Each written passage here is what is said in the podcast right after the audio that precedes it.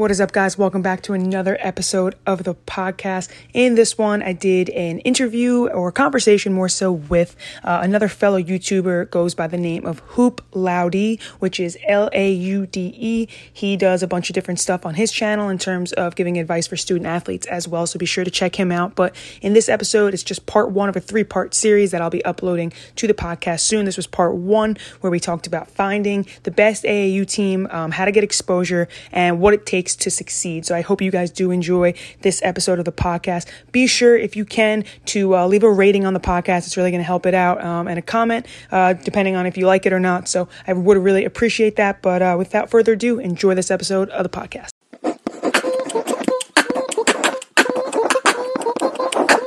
Hoop Laude.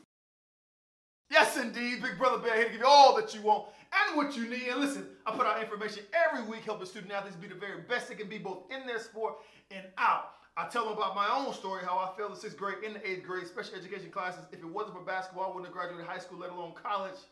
I tell them all of that, but guess what? That's my story, and my story is not even the most important story or the only story.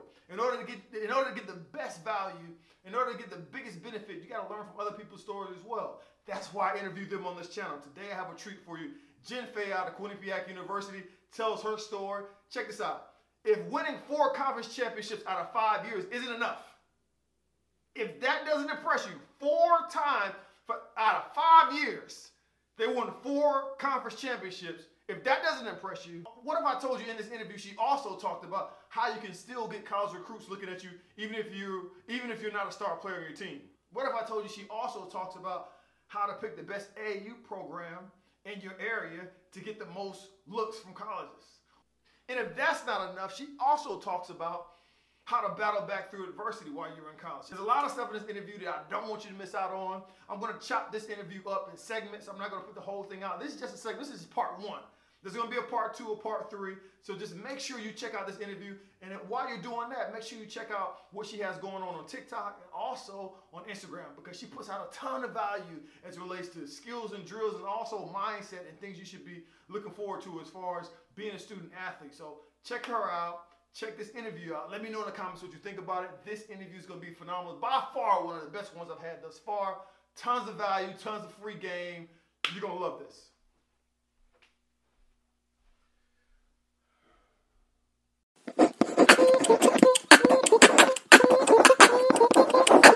Hoop Laude.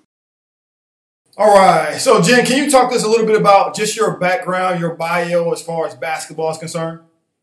Yeah, as far as basketball is concerned, I grew up in Long Island, New York, Nassau County, a small town uh, called Lynbrook.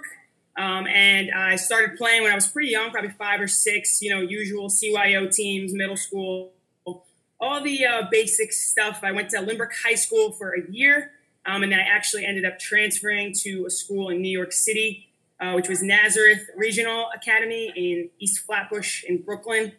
Um, made the transition there just to play more competitive basketball. Ended up getting recruited uh, my junior year by a couple schools. I had I had a decent amount of schools, narrowed down my list, and uh, ended up going to Quinnipiac University in Connecticut. Um, and I, you know, had the pretty much the best four or five five years technically, best five years of my life um, in terms of basketball. When I got to Quinnipiac, we uh, won four championships while I was there, so four NCAA tournament appearances. We won, we made it to the Sweet 16 my junior year, and then we got to the second round my senior year, and then my redshirt senior year. We ended up losing in the first round, but had a lot of success. Um, so been playing basketball for a while. Gotcha, gotcha. Now you and I had the opportunity to speak about uh, just kind of your journey beforehand, and there's a lot of things that I felt that a lot of people would be able to to learn from. But one would be just the sacrifice you went through as far as getting exposure. Now, there's a lot of student athletes on my channel. They're always asking the question of how can I get exposure? How can I get exposure? Can you talk a little bit about your journey from transferring to going through what you had to go through uh, to get exposure to even be able to play Division One basketball?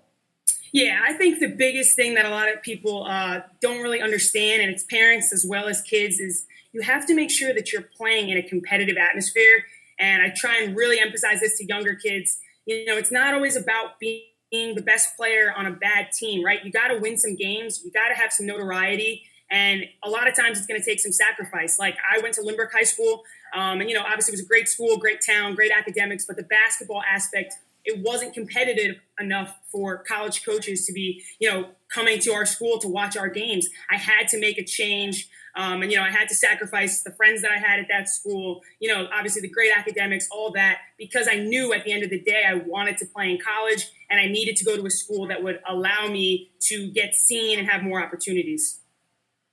Was that transition difficult for you in making, you know, the jump from high school to high school? And if so, how'd you how'd you get through that? Yeah, I mean, I think it would have been a little bit easier if after eighth grade, you know, everyone makes the decision of what high school they're going to go to. If I had done it then, but I actually, you know, played my entire freshman year at Lynbrook before transferring. So, you know, imagine you're, I was probably I was 14, I think, you know, having to leave in the middle of high school, not the beginning where everyone's new. It's the, you're going as into, as a sophomore uh, to a new school um, which was in New York City, which is completely different demographically, you know, just the style of play than what I was used to in a suburban town. So that was definitely a huge adjustment. Um, and I was not happy about it. My parents, I thank them, you know, to this day for it. But I fought them on it till the very last minute. I did not want to transfer, but I didn't see the bigger picture, and they did. So I'm very thankful that uh, you know they were looking looking down the road and looking long term. That's awesome. And quick plug: the bigger yep. picture, you know, that's the whole deal with uh, the giraffe. So I appreciate that reference of seeing the bigger picture. I love that. But I think that a lot of us, um, we can become delusional in high school because we're only playing against competition that kind of suits our ego. You could have definitely stayed at your previous your previous school and been the, the biggest baller coming out of that area but right. you, you, chose to go where the competition was. You chose to go to a place that you weren't going to come in there and be the, the, the best player just on day one. Can you talk to us about that mindset? Yeah, I mean, I think if I had stayed in Long Island, I'm not, you know, I, I think I still would have had some schools recruiting me. I definitely think that.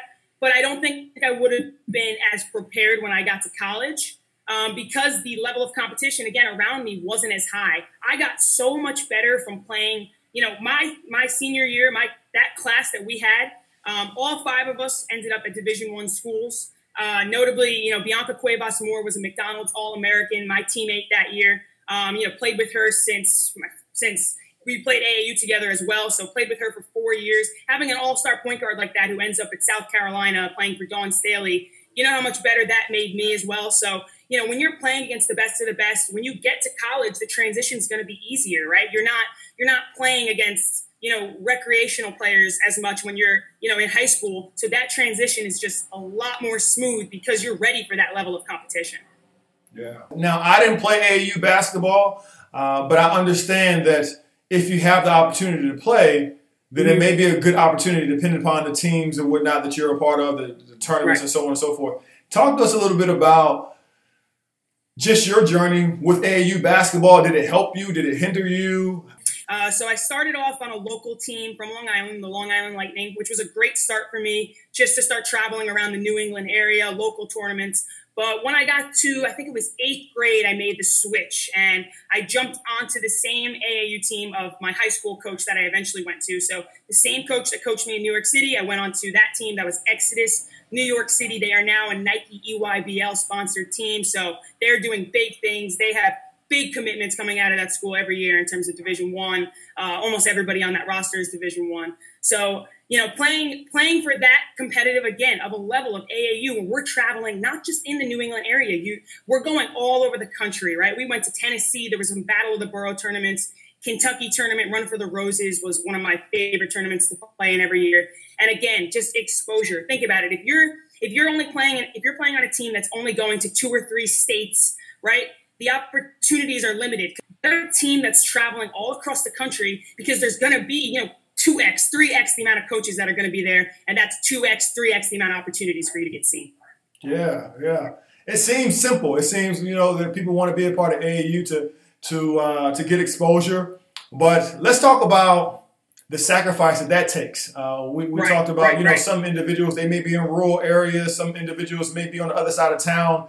Uh, in our previous conversation, we talked about, you know, individuals that had to travel quite a bit to quite a quite a ways to get to those opportunities. It wasn't just given to them. It wasn't just here. You want to go and play Division One basketball? Here you go, and, and, and, so on and so forth. They actually had to grind uh, and sacrifice quite a bit. Talk about that a little bit. Yeah, right. I mean, it's easier said than done to just hop onto a great AAU team or a great high school program, right? You have to go out and do some work yourself. If you're not, you know, one of those top players in your state or in your area right now, then you might have to reach out to them, see who you can connect with. I always tell players if you're having a hard time getting on a more competitive team, look up the 10 to 15 best players in your state, see what programs they're playing for, right? At this point, you know, AAU, everything is publicized. Everything's on social media. You know, you can pretty much find out everything about anybody. So look up those players. What programs are they playing for? And just because you can't get on that specific team, a lot of these programs have several different teams, maybe a level A team, level B team, right?